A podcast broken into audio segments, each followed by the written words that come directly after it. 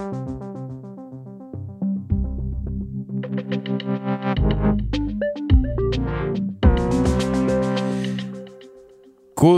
morgen og velkommen til en uafhængig morgen. Jeg hedder Christian Henriksen. Jeg hedder Nikolaj Dananel. Og øh, det her, det er en, øh, en morgen lidt ud over det sædvanlige. En af grundene til, det er det, det er, at det er torsdag. Det er det kun én gang om, mm. om ugen. Så er det også den... Hvad dato er det i dag? Du må da ikke spørge mig om sådan noget så tidligt. Det er den 30. marts. Den 30. marts, og det er det kun en gang om, om året. Og øh, så er det også den 30. marts 2023, og det er det faktisk kun en gang i hele vores liv. Så øh, husk nu at nyde den og sæt pris på den. Vi har et, et pragtprogram legnet op til dig her til morgen. Det første, vi skal til, det er, at vi skal tale med en mand, der har været, om man så må sige, en, en god tur i, i vælten.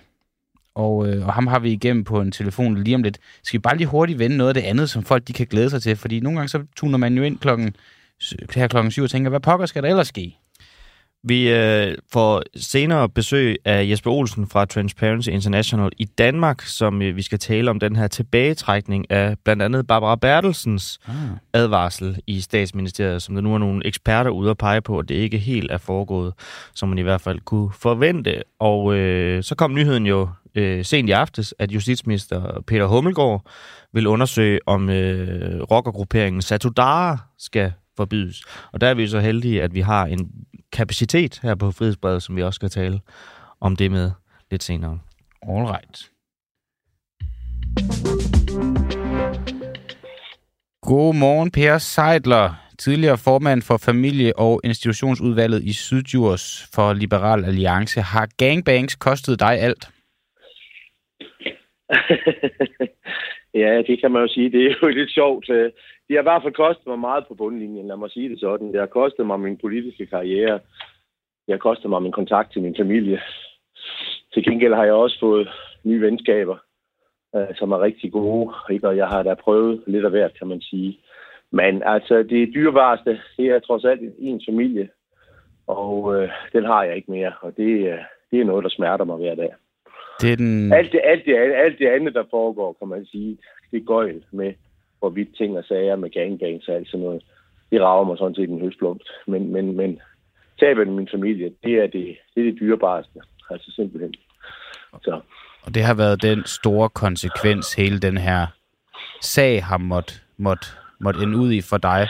Jeg tænker, skal vi starte helt fra starten af? Du er tidligere politiker, og øh, blev ja. tirsdags for anden gang dømt for rufferi i forbindelse med en, en, en lang øh, række gangbangs. Sagen om din person, øh, Per, og det, der sådan har fået dig særligt i vælten, det er, starter i 2017, da Aarhus Stifttidene opsøger og konfronterer dig foran et øh, tidligere forsamlingshus i Amitsbøl. Hvad har du ja, lavet i timerne, inden at Aarhus Stifttidene konfronterer dig lige der? Der har vi jo haft et af de gangbangs, som jeg lavede sammen med min daværende marker dengang. Øhm, og så, øh, da vi var færdige, der var en af de der gæster, der havde været der, han, han skrev godt nok til mig. Jeg tror både, der er journalister og politi udenfor, sagde han. Øh, og hvad ved det, jeg har været vant til, ikke til politiet, men jeg har da været vant til journalister, så jeg tænkte, nå ja, hvad fanden. Ikke? Så, øh, men, men altså, så fik man jo stukket den her mikrofon op i snotten, og så var det jo bedste ekstrablads journalistik, du ved. Øh, så bliver man jo udspurgt om en masse ting, ikke? Og, og blive taget med bukserne nede, for man er jo ikke tid til at forberede noget. Altså, man fik jo ikke engang en selvstændig tanke. Men det viser sig, at Aarhus Stifttiden igennem et længere stykke tid har forsøgt at, at få politiet til at interessere sig for mig. Altså først havde de jo snakket lidt om det her med, du ved, at, at, jeg havde, at vi lavede gangbang med mindreårige, øh, og jeg var politiker og ting og sager. Og det synes, øh, det synes politiet i første omgang ikke rigtigt, at det var noget, de ville rykke ud til. Det var sådan 14 dage før valget. Eller, eller, nej, det er det skete 14 dage før valget. Det var sådan en måned før valget. Så, så gik de til politiet igen og sagde, at nu er der vist nok også stoffer involveret. Altså, du hmm. ved, at jeg tog stoffer eller solgte stoffer, ikke? Og så synes politiet alligevel, at en måske lidt prominent politiker i Syddjurs, der sad som formand for familie- og institutionsudvalg for 0-18-årige, der også holdt gangbang med, med nogen under 18 måske, at det måtte vi da hellere kigge på. Og så startede lavinen jo stille og roligt, ikke? Og så, ja, så i lang tid, så bliver aviserne bare fyldt med, du ved, en god gang som mere eller mindre de selv havde opfundet. Det meste af det, det var løgn og latin. Der er selvfølgelig altid en græns sandhed i det også, og sådan nogle ting. Men det var det så slemt på et tidspunkt, som min, som min daværende hustru, hun spurgte mig, tager du virkelig stoffer, sælger du stoffer? Og jeg siger til hende, vi har været sammen i 37 år, min skat. Hvad tror du selv? Men, men det viser også, hvilken magt medierne kan have, ikke? Øh, og, og sådan nogle ting der. Øh, de er jo ikke mere meningsdannere på den måde, så folk selv skal tage stilling. De, de ligger der i ordene i munden, ikke? og så deler du jo altid en befolkning, det vil du nok gøre alligevel. Men, men så deler du en befolkning, ikke, hvor 50 procent synes, det er svin, han skal bare skydes og kastreres, og så er der de andre, der siger, Nå, men hvad fanden, det kunne jeg da godt tænke mig at være med til.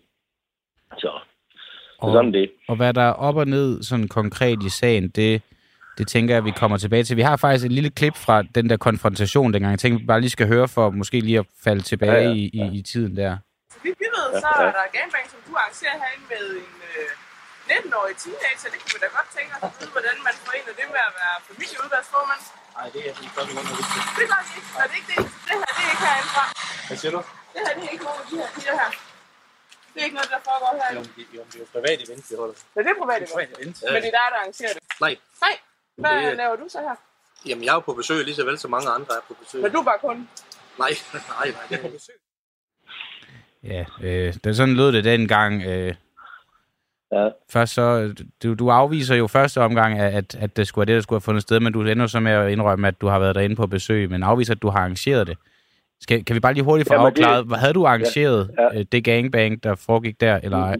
Jamen, det, er jo lige, det er jo lige præcis det her, den her retssag jo også går ud på. Det er jo mm. det der med, hvorvidt er noget, hvornår er noget et arrangement, som, som man kan sige, man står fuldt og holden for, eller hvornår man vil mand, eller noget andet. Ikke? Mm. Og det var blandt andet også retssagen gik blandt andet på, for min forsvars synspunkt, det var i forbindelse med, at der også faldet en højesteretsdom, at der er noget, der hedder mellemmænd. Ikke? Fordi man kan sige, man kan jo ikke arrangere sådan noget her alene. Vel? Altså, det, kan man, det kan ikke lade sig gøre, men man kan gøre det ved hjælp af, at der er en interesse, hvor der er en, der siger, det kunne jeg godt tænke mig. Og så, øh, man kan sige, så går man i dialog med vedkommende, og hvordan får man det så op at stå? Ikke? Så på den måde er man jo en mellemmandsbekomst, hvis man kan kalde det sådan. Ikke? Men det er, jo, det er jo noget juridisk kompliceret noget, men der er faldet nogle højesteretsdomme i forbindelse med det. Øh, og det er jo så den, vi går og tykker på lige i øjeblikket, om, om det er noget, vi skal gå videre med, eller om vi skal sige, at sagen slutter her efter knap fire år og sådan noget ting. Jeg vil lige sige, at den, den første dom var jo en seks måneders betinget, og var jo en skueproces ud over alle grænser. Vi var jo blevet beskyldt for, min marker og jeg, for 109 gangbangs og en fortjeneste på 329.000. Det reelle tal, vi havde lavet, det var 57, og vi har, vi har nok haft en 20-30.000, tror jeg. Mm. Men øh, så blev kompromis på tilståelsessagen, den blev 73, og så skulle vi finde 200.000. Ja. Og da jeg spørger, da jeg spørger anklageren, øh, øh, hvordan skal de der penge og de der gangbang findes til retten, det var lige meget. Det skulle bare nogenlunde passe. Så tog vi alle de 52 gangbangs, de har beskyldt os for ikke at have lavet, hvor de bare har lavet nogle fiktive navne, fiktive steder og sådan nogle ting. De har støvsuget Danmark for gangbangs Mm. i en given periode. Så sagde vi ja til dem.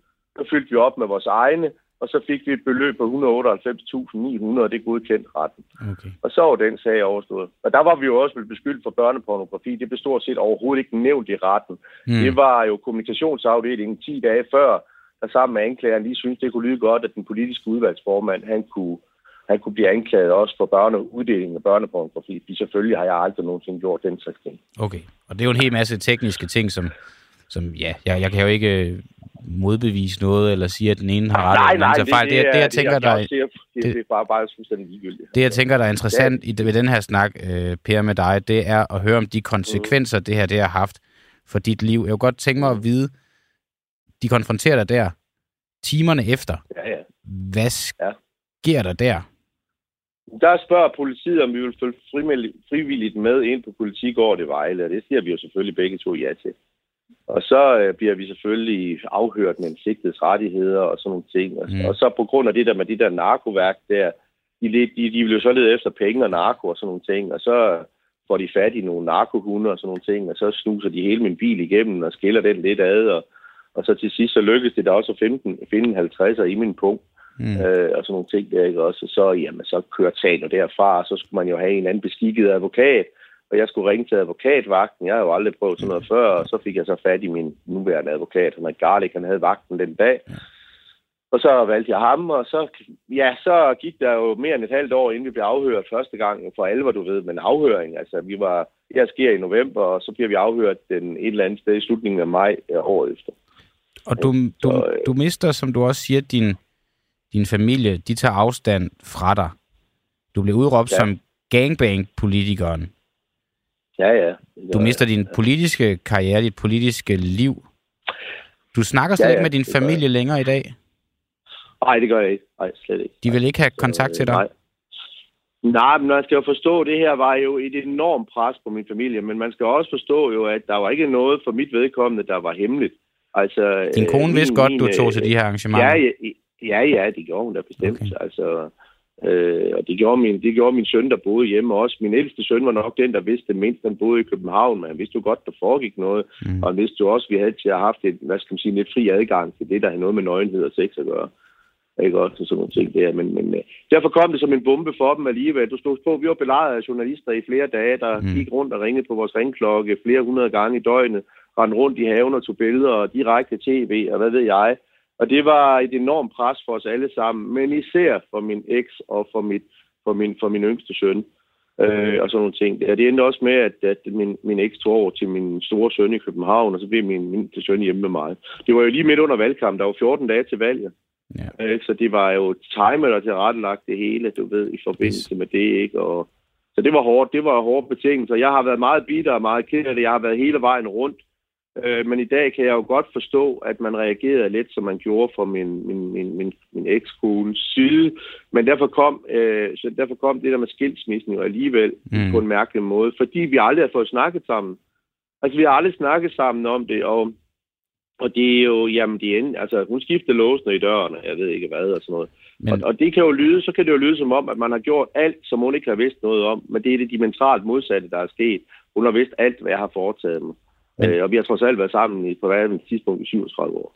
hun vidste så- det hele, og, øh, Ja, ja det og var ikke, øh, det kom ikke som et chok, noget af det her, der kommer frem i medierne. Det lyder til, at det, du fortæller, det er, at det, det er det her mediepres, der, der ligesom ender med at skubbe dem væk. Det, tænk, det, det kan bare godt i mine ører lyde øh, underligt, hvis, hvis de vidste det hele.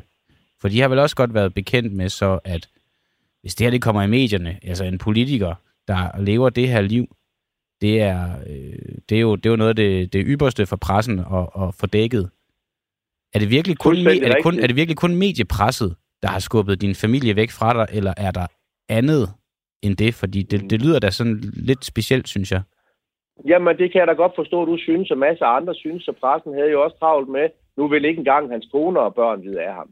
Altså, det var jo det, der også blev lavet en artikel på, ikke? Mm. Men, men det, du skal forstå, min, min ekshustru, hun sagde allerede til mig, tre måneder, august måned før valget i november, så siger hun, hvad vil du egentlig stille op, hvis Ekstrabladet, de smækker den op på en forside, at du laver gangbang? Og jeg sad henne i spisestuen, og så siger jeg til hende, der er nogle mennesker, der spiller golf og putter bolde i hul, og så er der andre, når der kommer, der kommer noget andet i hul. Og det her, det er sjov og ballade. Ikke? Mm. Og så siger hun bare, hvis du har det ok med det, så har jeg det også. Og det var den diskussion, vi havde omkring det. Og jeg i min vildeste fantasi, og i det her med, hvor jeg tænker, der er sgu ikke nogen, der bestemmer, hvad vi laver i vores private soveværelse, eller i vores private hjem, eller noget som helst. Kommer ikke dem ved. Men det skal jeg love for, at det kom til. Og så skulle man og godt garnere med, med god prosatekst og, og alt muligt mærkeligt. Ikke? Og prøv at høre, jeg har jo delt mange folk i, i forhold til den måde, de har tænkt på. Øh, Når jeg mødte dem i byen, så var der dem, der gik en stor bue udenom mig. Og så var og så det næste hold, det var dem, der nikkede pænt. Og så var der det tredje hold, der bare kom ind og klappede en på skulderen og sagde, hold da kæft, det lyder kraftedet med spændende det her. Så du deler jo altid en befolkning, ikke? Men, men, men, men at det er medieskabt, fordi havde det havde været tømmermester Jensen og slagtermester Hansen, så jeg tvivler jeg på, at det nogensinde var noget til retten. Hvilket også øh, retsformanden i Randers skal udtryk for, da vi var i gang med retssagen, fordi at, at, at pressen blev udelukket, fordi at anklageren havde ikke fået gjort sine ting og sager færdig. Så vi sad for lukkede døre og skulle forhandle den her tilståelsessag, som varede to og en halv time, og, og pressen var skidehammerende sur over, at de skulle sendes ud for døren, hvor efter en eller anden talsmand for pressen rejser sig op og siger, hvis det her ikke havde været for pressen, så var det aldrig blevet en sag, hvor efter dommeren replicerede, nej, så havde vi måske haft vigtigere ting at tage os til. Mm. Altså, ja.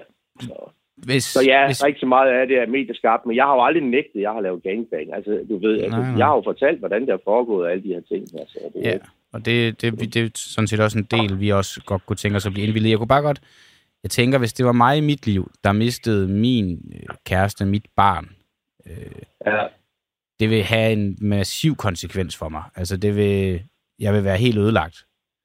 Hvad har jeg det, har hvad har det, hvor, hvor ødelagt. langt har du været ude i det Jeg har her? været, jeg, jeg har været helt ude og forsøge, at forsøge at begå selvmord og sådan nogle ting der. Har du det? Ja, det har jeg. Ja. Så Men du gjorde det ikke? jeg blev reddet. Der kom, der kom nogen forbi, og så så de jo ved at gasse mig i bilen, og så mente de, de skulle kalde efter en ambulance. Du havde Så taget... gjorde de jo det. Du havde, hvad, hvad, prøv, at forklare mig, hvordan du prøvede at begå selvmord? Ja, men øh, jeg tog til, efter alt det, da, da det var på det højeste og sådan nogle ting, der tog jeg væk fra, fra hjemmet af, hvor min, øh, min, min ekskone og min, min, min søn kunne have det lidt fred, uden jeg var der, og, og der hele tiden kom nogen, der skulle konfronteres med alt muligt, sådan de i det mindste kunne prøve at få en dagligdag til at fungere. Og så tog jeg til, øh, jeg tog til Flensborg og lejede mig ind i en Airbnb-lejlighed dernede. Øhm, og jeg havde, de her, politiet havde jo taget min ting, min iPad og min, min, min mobil, for det skulle selvfølgelig kigges efter og alle de der ting der. Så jeg havde en taltidstelefon med taltidskort i, og så øh, de eneste, der havde det nummer, det var faktisk mine, mine børn og min kone og sådan noget ting. Og jeg hørte ikke en skid fra dem, men jeg kunne ikke få fat på dem. Og da jeg havde været dernede en uges tid, så tænkte jeg, okay, jamen så er alt løb øh, kåb jo ude. Øh, og du skal lige forstå en ting. Selvom jeg har arbejdet meget, både privat og i, som politiker, så har familien altid stået højt for mig. Øh, jeg kommer selv fra en dysfunktionel familie, så, så, og vi havde en rigtig god familie. Um, og så øh, for de sidste penge, jeg havde, der købte jeg noget tape og en slange og, og lidt, og så, øh, så ville jeg gasse mig selv ihjel ude i sådan en, en, en vindmøllepark. Jeg er jo gammel faldgræder igennem 20 år, og har jo set forskellige former for selvmord, det her det er et af de mindst rene, du kan gøre, du, altså i forhold til dem, der også skal komme og finde dig bagefter. Øh, men jeg bare slog mig hen, og så jeg har bare ikke fået låst dørene, og så, øh, øh, ja, så kom de gående med deres hund åbenbart, og så blev der tilkaldt en ambulance, og så blev jeg sendt hjem til Danmark øh, den dag, hvor valget, kommunalvalget stod på i Danmark og sådan nogle ting. Og da jeg nåede Kolding, så prøvede jeg at skrive til min, min ekshustru og sådan nogle ting, og så fik jeg et svar tilbage. Vi har altid været på kære pære og kærlig hilsen, jeg elsker dig og sådan noget ting. Nu er det bare kold og ky- ky- kynisk det, der stod. Og så skrev hun, øh, jeg skrev, jeg er på vej hjem, hvorfor hører jeg, jeg har ikke hørt noget fra jer, og så videre. Så skriver hun, hvad vil du her? Øh, Du er ikke velkommen her mere, vi har skiftet låsene i døren. Der står en kuffert med nogle ting ude i, i garagen, du kan hente. Og der skreg jeg bare i vildens sky og fatte ikke en kæft af, hvad der foregik. For det sidste, min eks og jeg, vi har sagt til hinanden, prøv at høre, skat, det her, det klarer vi ligesom vi har klaret alt muligt andet øh, igennem tiden. Og så øh, holdt jeg nede ved Kolding Havn og ville gerne køre i havnen. Så på en eller anden måde, så lykkedes det mig at komme ind på min øh, hvad hedder det, Google-mail der. Og så lå der simpelthen så mange beskeder derinde. Og venner og bekendte, der var bekymret for mig og spurgte, hvor jeg var og alt muligt. Så ringede jeg til nogle af mine ældste venner. De var så på kursus i København. Og råbte og skreg i telefonen og var jo helt ud af den psykisk og alting der. De sagde, Per, rolig nu, rolig nu. Vi finder ud af det. Du, øh, du, skal, du kan bo ved os, hvis det er. Vi skal lige snakke med vores hustruer og ting og sager og sådan noget. Og så fik jeg et værelse ind i Aarhus den nat, for jeg skulle, jeg skulle have været til møde, jeg skulle til møde med min advokat dagen efter og sådan nogle ting der. Og så, øh, og så kørte jeg til Aarhus der. Der snakkede jeg så med min svigerinde også, som jeg altid har elsket højt, og som jeg egentlig har været den store bror for, for jeg har jo som sagt kendt min eks i 37 år.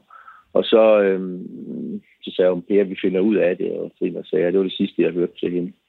Så, øh, og så kørte, det, så kørte Levinen jo bare, ikke? så begyndte alle aviser jo øh, med Ekstrabladet og andre jo, altså Ekstrabladet som altid jo ved, øh, de er jo fuldstændig ligeglade med både anklager og opfor og alt muligt. De skriver bare lige præcis, hvad der passer dem. Altså, de var jo nok den, den værste. Er det ikke? Men det er jo også det. De tør jo, hvor andre tiger, eller hvad det er, de siger. Mm. Og så er de jo for øvrigt ligeglade med, hvordan det foregår. Men når jeg, så, når jeg, så der, det er jo det. Problemet er jo, at medierne i dag, øh, de skriver jo bare af efter hinanden, mange af dem. Og så tilføjer de jo selv deres egen prosa til. Jeg brugte rigtig meget tid i starten til at kontakte de forskellige redaktioner og sige, det der det er faktuelt forkert, og det der det er sådan og sådan. Øh, og, og sådan noget, men, men, men prøv at høre, de rette jo aldrig ikke komme eller noget. For eksempel så er de også fremme i en overgang. Du ved, Per Seidler ville hellere lave gangbang end at passe sit byrådsarbejde. Ikke? Altså, i, I stedet for at undersøge, om jeg egentlig var meget pligtopfyldende. Jeg var en af de mest pligtopfyldende i byrådet i forhold til at møde op til byrådsmøder, udvalgsmøder, hvor jeg var formand og sådan nogle ting. Men det gad man sgu ikke at undersøge, vel? Altså, øh, og sådan nogle ting der. Man undersøgte også for eksempel, hvad jeg havde brugt af repræsentationskonto, fordi jeg nu var udvalgsformand for eksempel. Og så har jeg brugt under 10.000 på fire år til at flyve og til taxa og kørepenge og noget mad og noget. Og så spørger journalisterne også, at det må da være omkring de 100.000, ikke? hvor kommunaldirektøren så må sige nej. Per Seid er en meget sparsomlig mand for skatteydernes penge. Han har brugt under 10.000 kroner.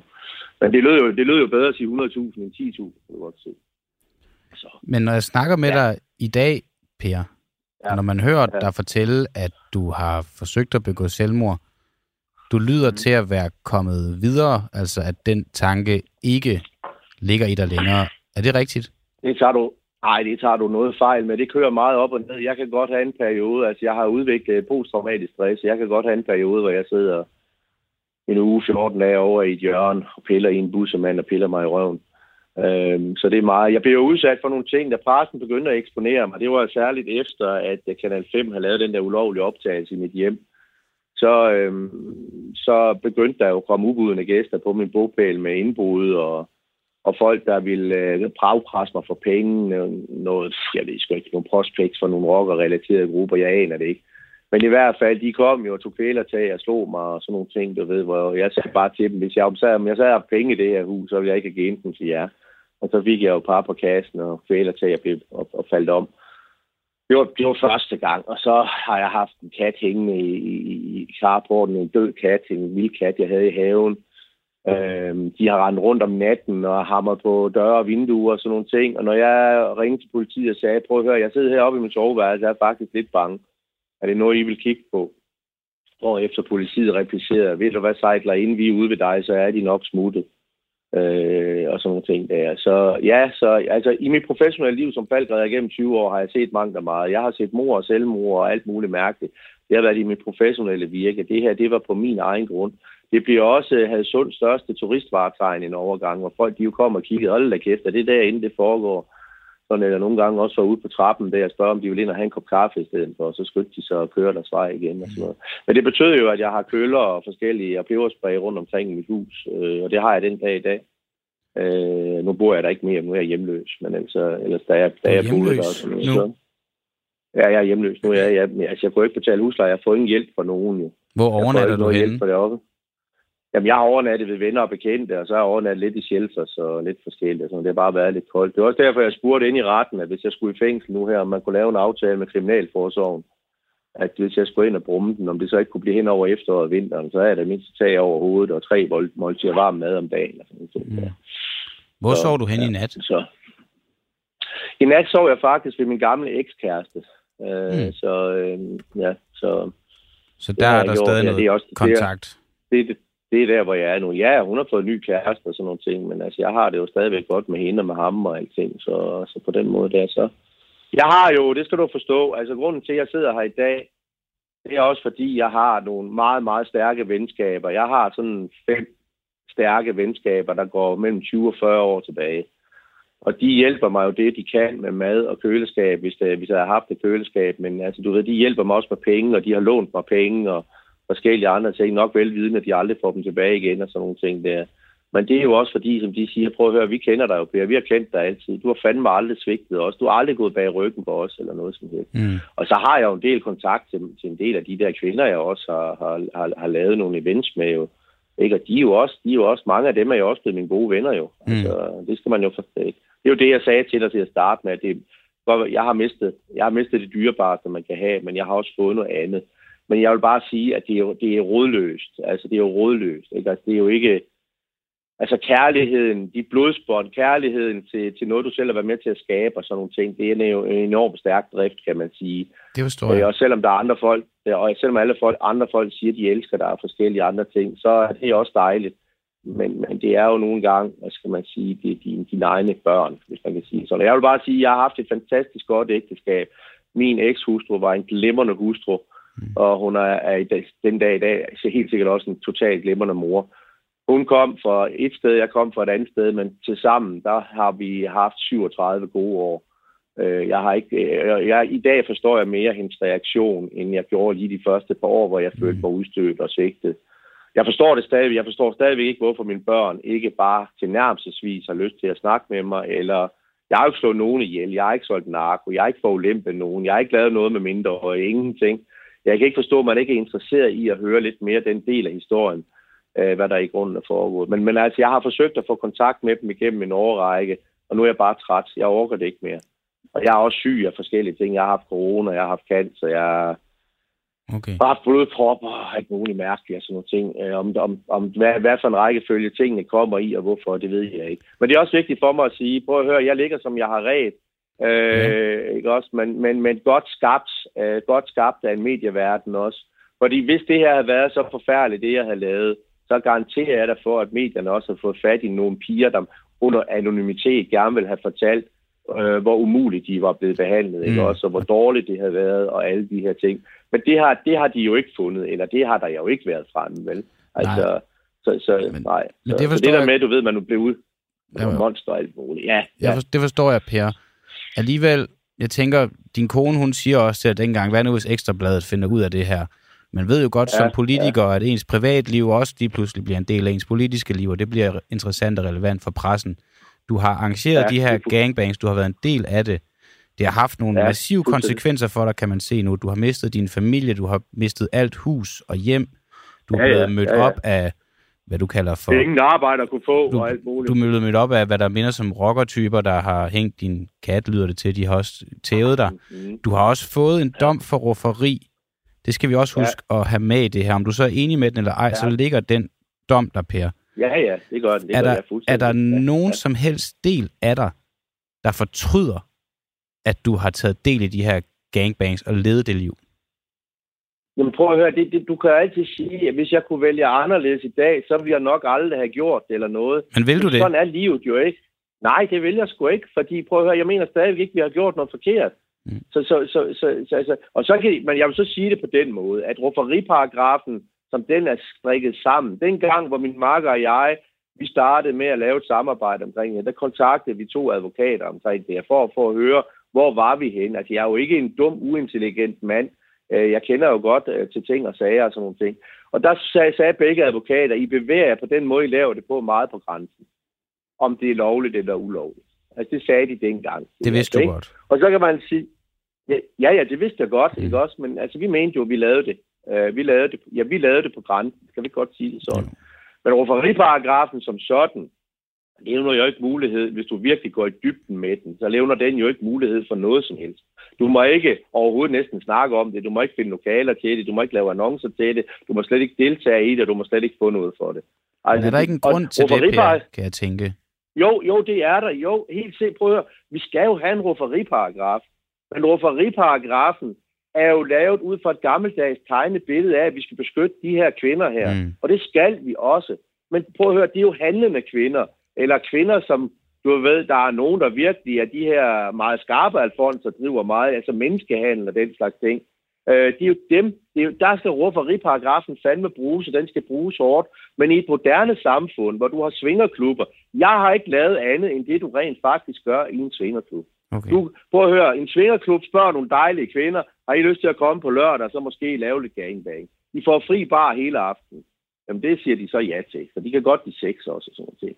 Og så tager svingerklubben en højere entrépris, og mændene de får udleveret et kondom, og så får de den her højere entrépris, og så kan de øh, munter sig med den her kvinde, som nu stiller sig til rådighed. Ikke? Det gør man i en svingerklub, og det har man gjort privat hjemme med mig. Hvorfor har du ikke taget i en svingerklub? Per, hvis du vidste, at du bevægede dig på grænsen her, i det, du jeg har, har gjort? Været i, jeg har da masser af gange været i svingerklubber, okay. men du, du kunne ellers spørge mig, hvorfor har du ikke åbnet en svingerklub så? Mm, jamen, det er altså, måske også et meget jamen, godt spørgsmål. Ja, øh, ja, ikke? altså det kan man sige, jamen, det har jeg da overvejet mange gange, men det kræver altså også nogle penge og nogle lokaliteter ja. til at kan gøre okay. den slags ting, og det har jeg ikke haft. Ikke? Altså, men, per, men, du... men det, jeg har lavet kontra det andet, er, er, er for mig bortset fra måske Svingerklubben er, er, har betalt noget skat og noget moms på et eller andet niveau, men de, de får stadigvæk en kvinde og opildner til, at hun skal komme og lave noget. Mm. Mod at hun får fri bar. Ja. Mændene betaler for højt entré.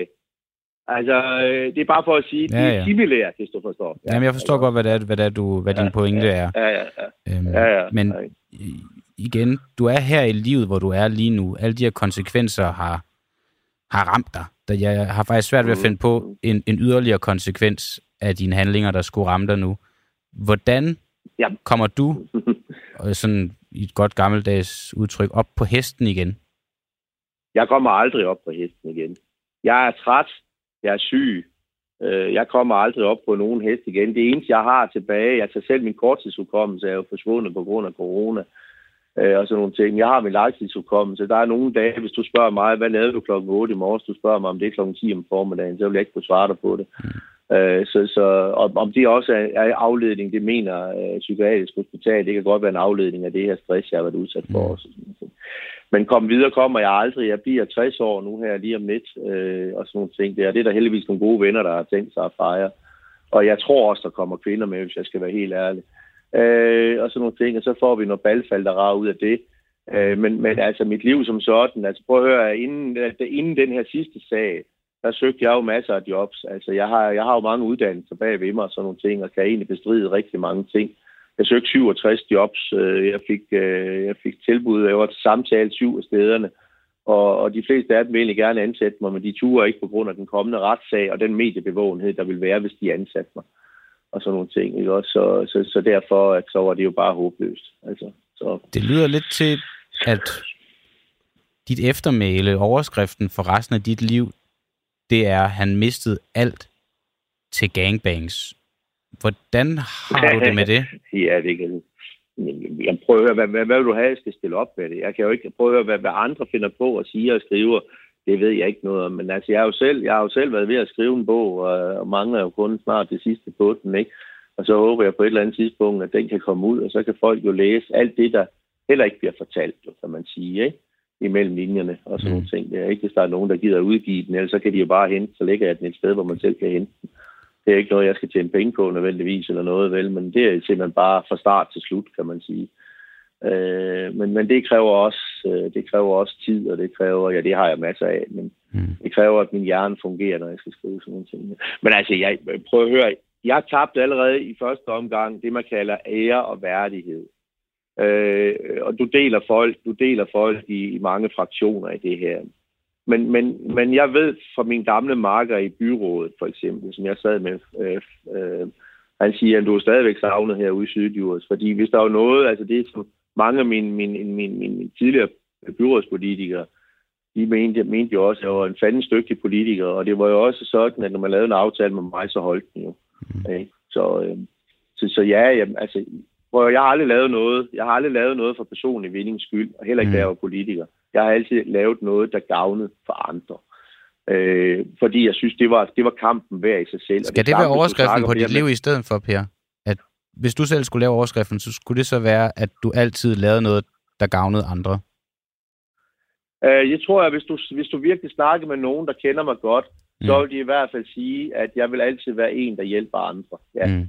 Okay. Altså, jeg har ikke været 20 år ved faldt for ingenting. Jeg har ikke været politiker i 17 år for ingenting. Det har jo alt sammen været noget med at skulle hjælpe andre og sådan nogle ting. Og jeg vil gerne understrege på at høre, jeg ligger, hvor jeg gør, og man skal ikke undre mig på nogen måder. Men man skal bare forstå, at sådan noget her har nogle konsekvenser, og der er mange nuancer i det. Mm. Ikke også? Og så kan man hade mig, og man kan, man kan gøre alt muligt. Men det har jo også noget at gøre med ens moralkodex. Ikke? Mm. Altså, hvor er du selv henne i forhold til, hvis vi snakker seksuel frihed eller noget andet. Ikke? Og det er jo blevet meget, meget mere skærpet, og mere og mere skærpet, kan man sige. Altså, en tankstation må ikke vise nøgne damer i øjenhøjde på børn. Øh, det skal følges op i øverste etage. Men børnene får en, en, en iPhone efter tre måneder, og inden der er gået seks måneder, så har de ved et uheld været inde på den første pornoside mm. og har set et eller andet. Du ser ekstrabladet, halvdelen af ekstrabladet er fyldt med mm. under abonnenter, ikke også? Vil du se min et eller andet, og sådan vil vi gerne slikke, så sådan vil vi dit med datten fjernsynet, vil du se min smukke fise, vil du se min pik, vil du date mig nøgen. Prøv at høre, hele vores samfund er nøgenhed, og alligevel så er vi totalt afskrækket i forhold til at snakke om det. Og vi er afskrækket i forhold til at snakke om sex. En far må ikke engang gå i bad med sine egne børn, uden han næsten bliver udråbt som pædofil. Altså, der er fandme noget, der er ravrusende galt. Det er der bare. Per, så, øh, så sådan er det. Per Seidler, så, tidligere øh, ja. LA og Venstre lokalpolitiker, tidligere formand for ja. familieinstitutionsudvalget i Sydjurs. Vores tid er gået, men du skal have tak for, at du vil være med her til morgen og fortælle din historie. Ja, ja, tak. Selv tak, og tak fordi jeg måtte være med. Kan I have en rigtig god dag? I lige måde, Per. Og pøj, pøj. Det er godt, du. Tak. Hej, hej. hej. Vi skal huske at sige, at hvis man har problemer eller tanker om selvmord, så kan man altid kontakte Livslinjen. Det skal man gøre. Du kan ringe på 70 201 201. Og øh, nu skal vi, øh, selvom at det er lidt sådan en stor øh, mavepuster med en halv time med en fortælling som den her, så skal vi jo lidt videre til andre ting også. Øh, der er jo sket ting i øh, løbet af i går, og vi er jo også et øh, aktualitetsprogram, så vi skal også have med, hvad der sker i nyhederne. Blandt andet så lever socialt udsatte i gennemsnit 17 år kortere end andre borgere i Danmark. Det viser en undersøgelse fra Statens Serum Institut for Folkesundhed, der udkommer her torsdag, og det skriver politikken. Øh, I 2021 var gennemsnitslevealderen for socialt udsatte 64 år, mens den for resten af befolkningen var 81 år. Mm. Og så en meget nedslående øh, nyhed, helt øh, personligt. Det er, at øh, Quentin Tarantino, øh, filminstruktøren, han har mange gange sagt, at hans næste film bliver hans sidste, og det holder han øh, fast i, og han skriver, at øh, manuskriptet det er klar. Øhm, det vil altså sige, at han har gjort manuskriptet til sin tiende og ifølge eget udsagn sidste film færdig. Og det er altså blandt andet ham, der har lavet Pulp Fiction, Reservoir Dogs, Django Unchained, Inglourious Bastards og en hel masse andet. Så øv. Og så skal vi til et andet spørgsmål. Det er nemlig, om sort pandekagedej kan redde planeten. Øh, tirsdag der mødtes en håndfuld klimaaktivister foran Danske Bank. Med sig havde de en håndfuld store malerspande fyldt med sortfarvet vegansk pandekagedej. Nicoline Borgermand, Ph.D. i biokemi og en del af Scientist Rebellion, der var med til det her. Øh, hvorfor kastede I pandekagedej på Danske Banks facade? Og godmorgen. Jamen, godmorgen. Øh, jamen, det gjorde vi, fordi at det er vigtigt at opretholde et pres på Danske Bank. Øh, det er vigtigt at skabe en bevidsthed omkring det ansvar, de har. Øh, de finansierer klimakrisen, og det fortsætter de med. Øh, og hvis ikke vi opretter det her pres, så øh, går den her skandale i glemsen, ligesom alle mulige andre skandaler har gjort. Så vi gjorde det for at holde dem ansvarlige for deres sorte handlinger, som stadig er katastrofale og stadig fortsætter. Lige praktiske spørgsmål. Er du med for en Android eller en iPhone? Jeg er med for en iPhone. Alright. Nå, øh, I, øh, I siger i overskriften på en af de ting, der er blevet smidt ud her, at Danske Bank er medskyldig i dødsfald. Hvad mener, hvad mener I med det, hvis jeg nu spørger dig? Altså, øh, klimakatastrofen slår mennesker ihjel allerede i dag, og det vil den gøre i meget højere grad i, øh, i fremtiden. Og øh, Danske Bank har jo, øh, altså, lige siden Paris-aftalen, mm. øh, altså ja, siden Paris-aftalen blev indgået, øh, puttet mere end 100 milliarder danske kroner i øh, fossile virksomheder. Så på den måde har de jo også et medansvar for de dødsfald, som klimakrisen medfører. Okay. Så altså, hvis man er medskyldig i dødsfald, det skal man vel på sin vis straffes for, eller hvordan? Altså, jeg synes jo i hvert fald, det er paradoxalt, at, øh, at man kan slippe afsted med sådan nogle ting der. Altså, man kan slippe afsted med på den måde at øh, finansiere et klimakollaps og ødelægge et, øh, et økosystem, som vi alle sammen afhænger af, uden at blive straffet. Øhm, så ja, jeg håber da, altså jeg tænker da, at det kan ikke være længe før det der bliver strafbart. Det kan simpelthen ikke, øh, det kan ikke være rigtigt, at man kan slippe afsted med det der. Gælder det også kunderne i Danske Bank? Altså kunderne bliver jo vildledt i høj grad. Altså Danske Bank greenwasher der ud af øh, mellemfolkeligt samvirke har jo nu også meldt dem til, øh, til forbrugerombudsmanden. Øh, netop fordi, at de sælger nogle af deres produkter som grønne. Altså at der er nogle såkaldt grønne fonde, som kunderne bliver fortalt er grønne, men hvor de ja. faktisk investerer i olie, kul og gas. Så jeg vil sige, at Danske Banks kunder, de, de får fortalt okay. en helt anden historie fra Danske Bank, så end den, der faktisk er rigtig. Dem, der altså, inden længe i hvert fald skal straffes, det er dem, som direkte investerer i de her øh, CO2-tunge øh, firmaer, altså Danske Bank. Er det rigtigt forstået? Altså man kan sige, der kommer jo til at være øh, en sag ud af, at de lyver. Altså greenwashing er jo, øh, mm øh, er jo ikke i orden, og derudover, øh, jeg vil da tro, at på et eller andet tidspunkt, så, øh, så bliver det heller ikke i orden, at, øh, eller det er jo ikke i orden, men at det heller ikke bliver lovligt, at, øh, at det som en æble eller, eller støtte øh, udlæggelse af økosystemer. Okay. Altså genocide, eller det ecocide. Ja. Og det er Danske Bank jo en del af med deres finansiering og lån så kommer jeg bare til at tænke på, fordi at når du siger, at øh, nu siger du, at du har en, øh, en iPhone for eksempel. Øh, Apple, han, det er ejet af Tim Cook, altså han er medejer. Han ejer også en stor del af Nike. Altså de laver millioner af millioner, øh, hvis ikke nærmest milliarder af gummisko, der også er lavet af olie. Vil det så sige, at du også er medskyldig i dødsfald selv, når du har investeret i deres telefon, ligesom Danske Bank har investeret i fossile firmaer? Altså, jeg køber ikke præmissen om, at, at mit private forbrug skal sammenlignes med, hvad Danske Bank gør i stor stil.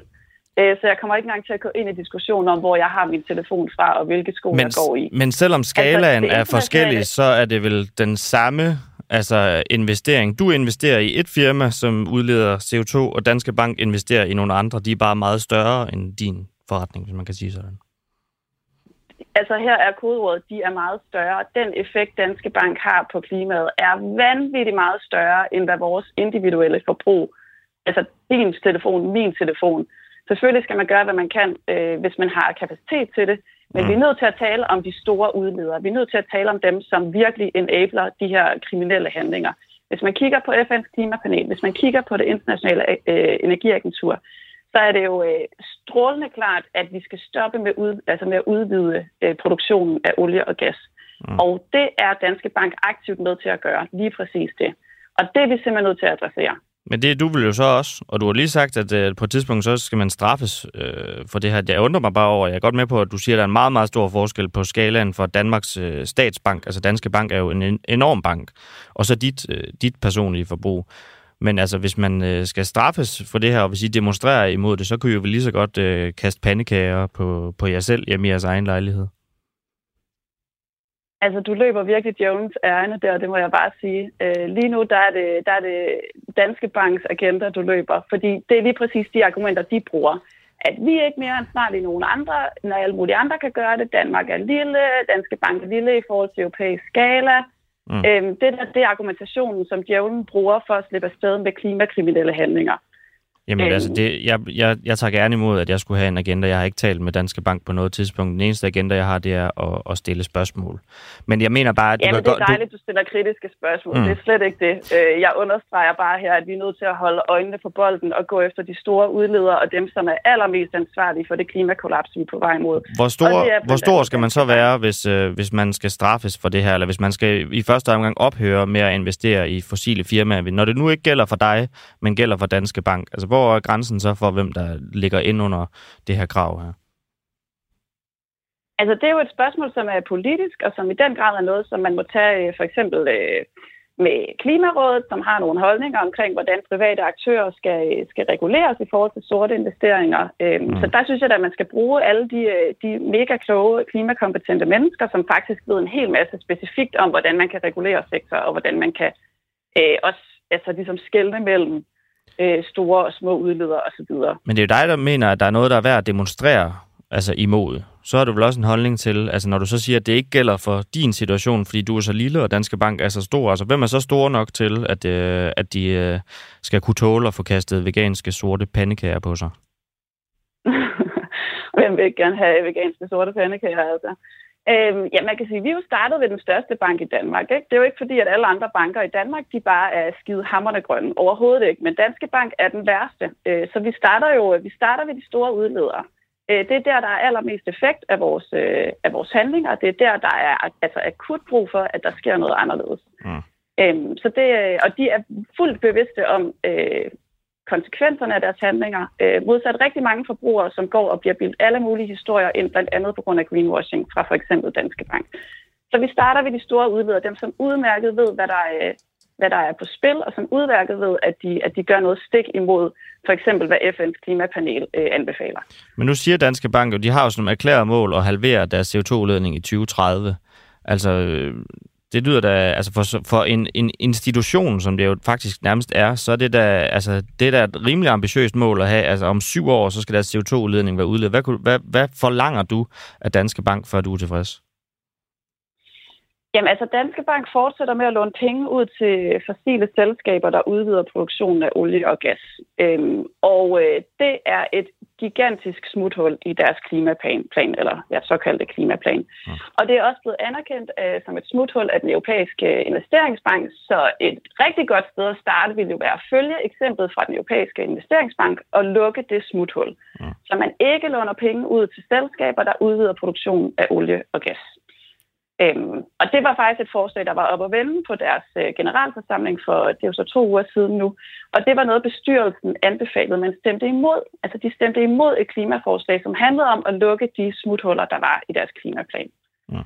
Så jeg vil sige, at de havde alle muligheder for to uger siden for at gøre lige præcis det, som der skulle til. Og det gjorde de alligevel ikke. Og derfor øh, var der også noget meget symbolsk i, at øh, der skulle sort pandekage på netop Danske Bank, fordi de er ved med at påstå, at de er grønne, men de er knaldhamrende sorte. Alright. Nicoline Borgermand, Ph.D. i biokemi og en del af Scientist Rebellion. Tusind tak, fordi du var med her til morgen. Jamen, tak til jer. Er det på sin plads, at Barbara Bertelsens advarsel er blevet trukket tilbage, og så i ovenikøbet af statsministeriet selv? Det er nemlig statsministeriet selv, der via sine egne rådgivere har besluttet at tilbagekalde advarslen til departementchefen for statsministeriet. Det vurderer i hvert fald tre eksperter i politikken. Det samme gælder i øvrigt i rettesættelsen af Justitsministeriets departementchef Johan Legards. Øh, statsministeriet har ellers fremlagt det som en uundgåelig konsekvens af tjenesteforhøret af Rigspolitichef Torkel Fode.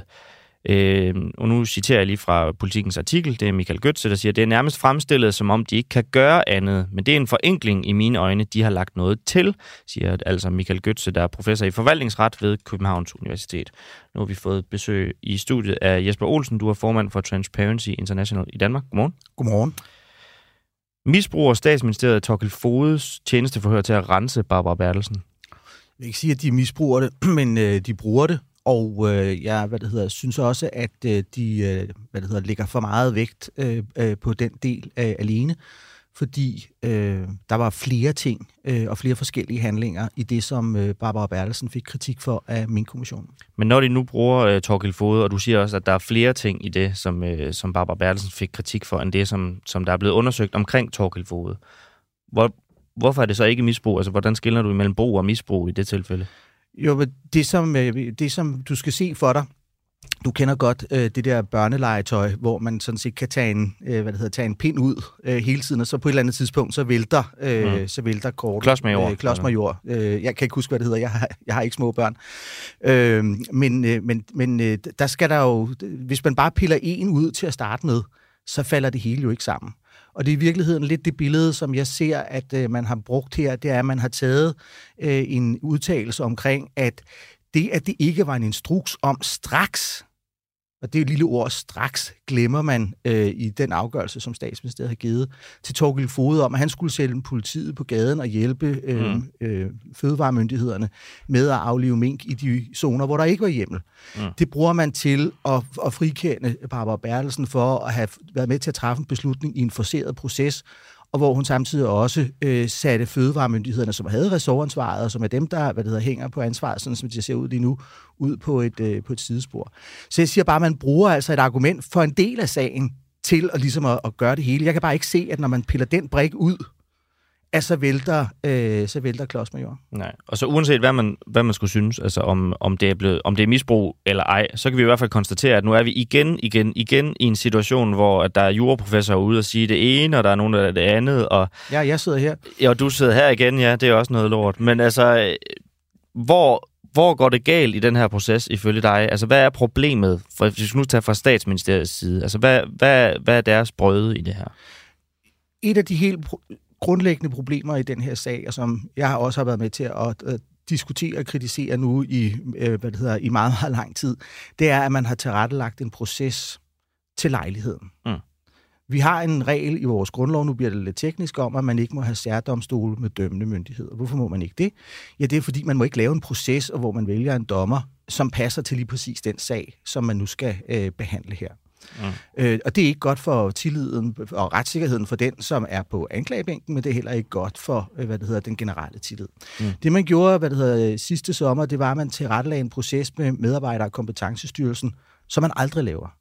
Normalt er det sådan, at hvis der er tjenestesager, ja, så afgøres de i personalafdelingerne i hvert øh, ministerium.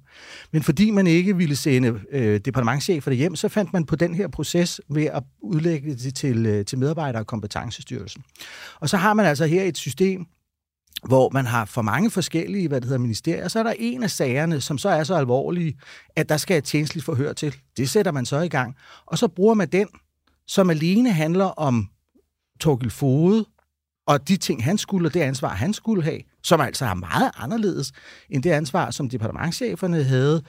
Øh, og det bruger man så til så at sige, og så har vi dermed, øh, hvad det hedder, nu fundet ud af, hvordan det andet skal være, og at vi i øvrigt selv træffer afgørelsen. Og i øvrigt, som Michael Götze, som du også citerer, jo siger, jamen i en personalesag, der er det ikke ren jure.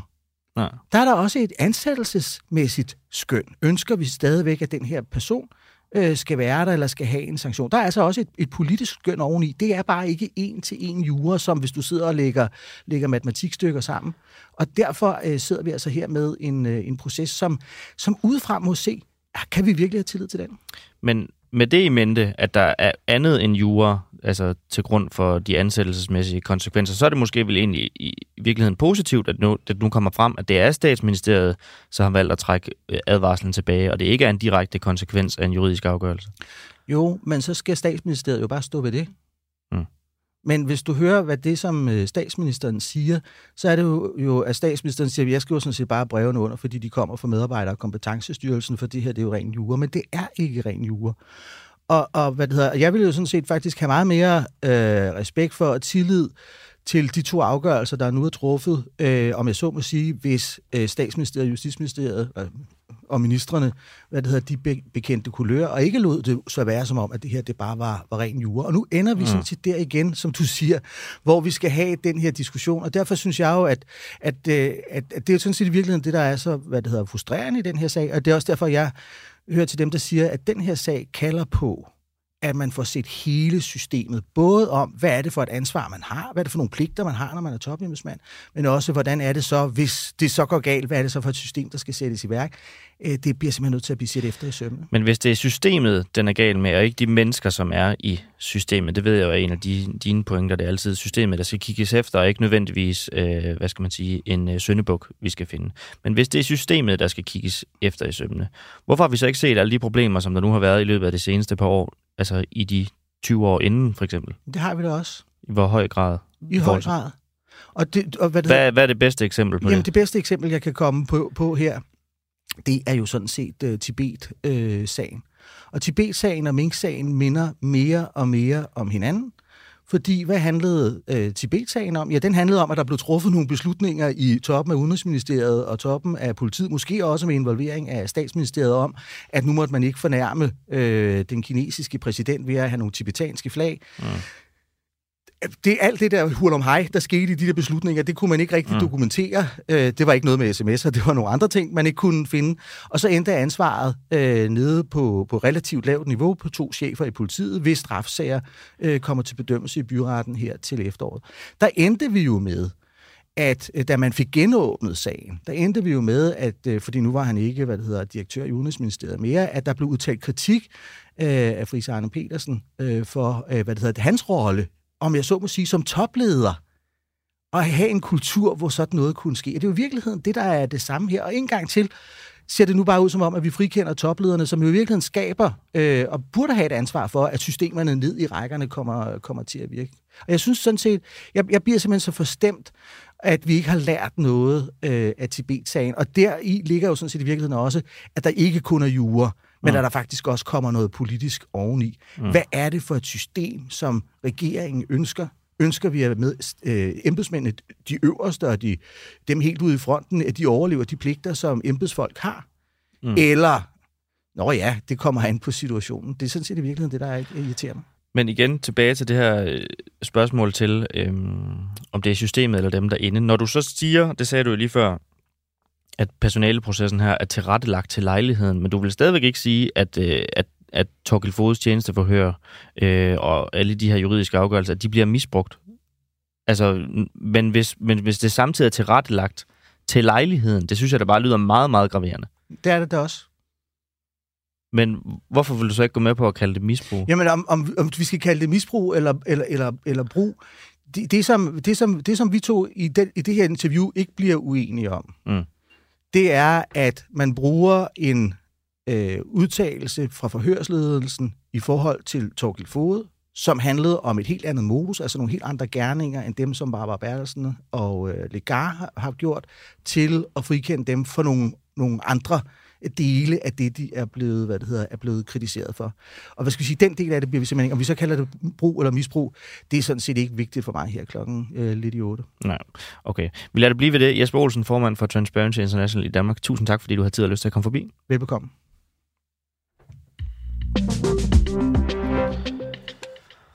Og så skal vi lade noget af det, vi, øh, vi venter allerførst, nemlig at mm. øh, det sent i går aftes kom frem, at det skal undersøges, hvorvidt det er muligt at forbyde rockergruppen Satodara i Danmark. Det er nemlig øh, justitsminister Peter Hummelgaard, der har sagt, at de udgør en alvorlig fare og alvorlig trussel for samfundet og for danskerne. Derfor vil vi bruge alle tænkelige midler, vi kan inden for grundlovens rammer. Vi kigger blandt andet lige nu på, om der er juridisk grundlag for at lave forbudssager mod andre rocker- eller bande grupperinger.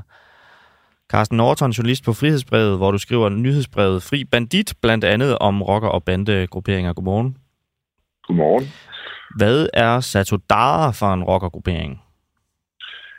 Jamen, Satudara er en øh, rockerklub, som har været i øh, Danmark i snart 10 år, og den adskiller sig øh, lidt fra øh, de rockerklubber, som vi kender fra tidligere, som for eksempel Hells Angels og Banditas, ved at være sådan en slags hybrid eller fusion mellem en øh, gammeldags rockerklub og en øh, gadebande. Øh, det er ikke en øh, rockerklub, der ligesom de andre, der, hvad skal man sige, der har sådan en meget øh, smal definition af sig selv som øh, broderskab for hvide mænd, der kører på motorcykel. Øh, det er en, øh, en gruppe, der, der, der sådan læner sig, altså for sige, sætter sig lidt mere, mere mellem to stole, hvor den dels er en, en rockerklub, men også bruger noget af den samme øh, retorik og symbolbrug, som vi kender fra øh, det, vi normalt vil kalde for gadebander. Men hvorfor... Øh, nu, tidligere så var det Loyal to Familia, som, øh, som blev gjort ulovligt. Nu er det så Satodara, som skal undersøges. Du nævner Hells Angels og Banditas. Altså, hvorfor... Øh, altså, hvad er forskellen på de grupperinger i forhold til, at det er Satudara og Loyal to Familia, der bliver kigget på i forhold til at få dem gjort ulovlige, og Hells Angels og Banditas, som i hvert fald får lov til at eksistere? Ja, altså øh, man har jo helt tilbage fra 1996 kigget på, om øh, Hells Angels og Banditas kunne forbydes. Øh, dengang skete det i forbindelse med det, der blev kaldt den store nordiske rockerkrig, hvor der var sådan en, øh, i hvert fald nogle politiske vinde, de blæste i retning af, at man gerne ville forbyde de her grupperinger. Øh, man satte et øh, meget stort undersøgelsesapparat i gang for at, at finde ud af, om øh, der var øh, sådan øh, steder i grundloven, der gjorde det muligt øh, at forbyde de her grupper. Øh, og dengang, der nåede man altså frem til, at både Hells Angels og Banditers, øh, de er foreninger, de er motorcykelklubber, og på grund af den foreningsfrihed, vi har i landet, så er der ikke øh, grundlag for at forbyde dem. Øh, man har kigget på det flere gange siden, øh, og hvad skal man sige, udfaldet var det samme.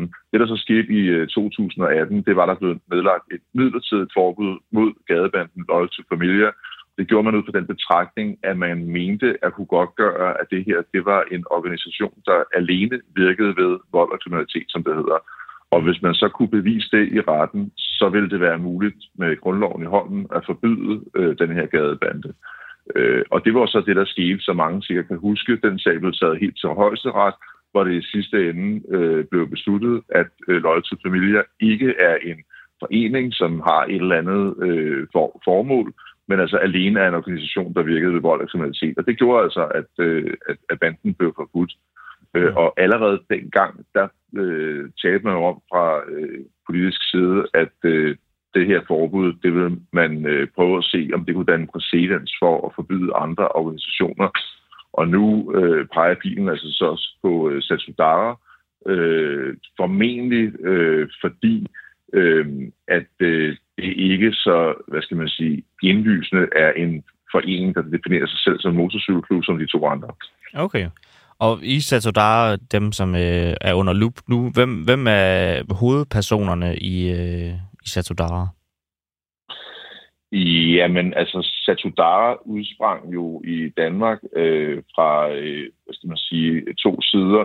Øh, der var folk fra, øh, der tidligere har været i, øh, i Hells Angels, og der var folk, som kom fra en øh, gadebande, som øh, dengang hed Værhus Hårde Kerne, eller VHK, som det også blev kaldt.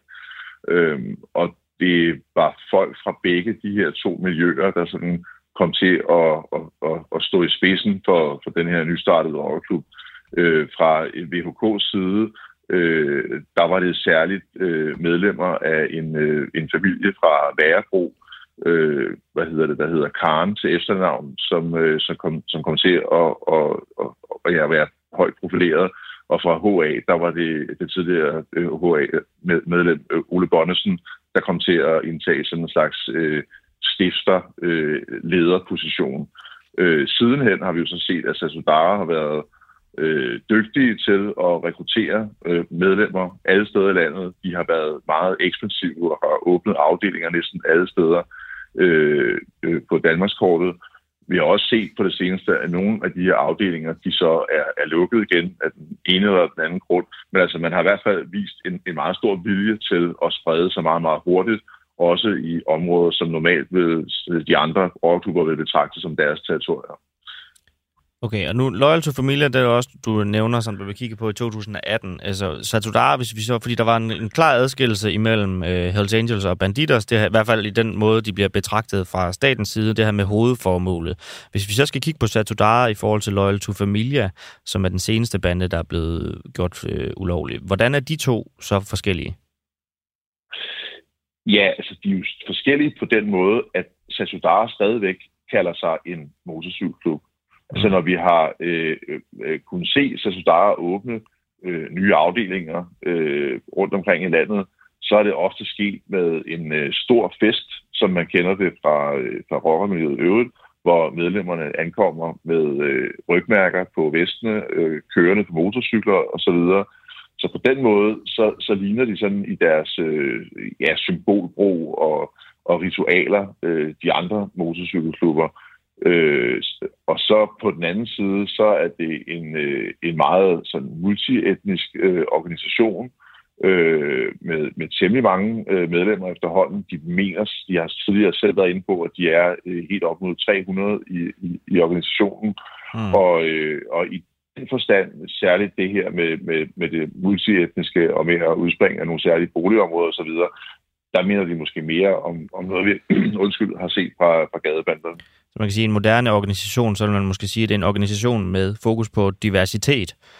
Men øh, hvis, ja. man, hvis man nu skal øh, kigge på, hvad det vil have af konsekvenser for Satudara, hvis de bliver gjort ulovlige, så er det måske mere nærliggende at kigge på Loyal to Familie. Altså, hvad er der sket med dem, efter at de rent faktisk blev gjort ulovlige?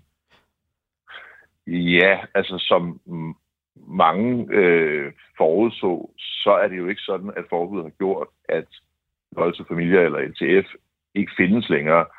Det kan vi jo se øh, lejlighedsvis, når øh, de popper op i retten i forskellige sammenhæng, hvor øh, politi og anklager øh, lægger til grund, at folk er medlemmer af ATF, selvom banden altså er forbudt.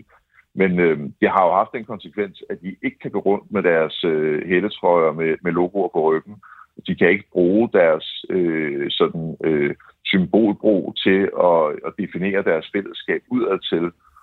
Og om det så har 100% den ønskede øh, effekt, det skal da være op til andre at vurdere. Men vi kan i hvert fald se, at øh, de enkelte gange, hvor nogen har forsøgt at bruge øh, LCF's navn og symboler, øh, så er de også blevet retsforfulgt for det. Øh, og det har været øh, sådan helt ned til en, en meget lav detaljegrad i virkeligheden. På et tidspunkt så vi en, øh, en, en sag, hvor en, øh, en person øh, hvad hedder det, blev tiltalt for at bruge bandens navn ved at have båret en øh, kasket, hvor der stod F på. Altså det vil sige kun det ene af de tre bogstaver fra, fra LTF's navn. Mm. Men altså politi og anklager mente, at alene F'et var nok til at, at, at, at godtgøre, at man altså havde, havde brugt det her ulovlige navn. Okay. Carsten Norton, journalist på Frihedsbrevet og øh, skribent på nyhedsbrevet Fri Bandit. Tusind tak, fordi du havde tid og lyst til at gøre os lidt klogere her til morgen. Til tak. Og øh, tak fordi, at I lyttede med derude her til morgen. Øh, den her snak om Pia Olsen Dyr og hendes øh, gode måned, hvor hun øh, kunne slappe af på vores regning, som, øh, som med den begrundelse, at hun, hun ikke lige orkede at arbejde og havde brug for at trække stikket, Den, den kommer vi tilbage til i morgen. Vi har flere ting klar på den, men øh, når nogle ting er så spændende, som den første halve time var, så skubber vi det. Christian Henriksen, Nikolaj Dandanel i teknikken sad Oliver Noppenau, redaktøren var Peter Svarts. Tusind tak, fordi I lyttede med.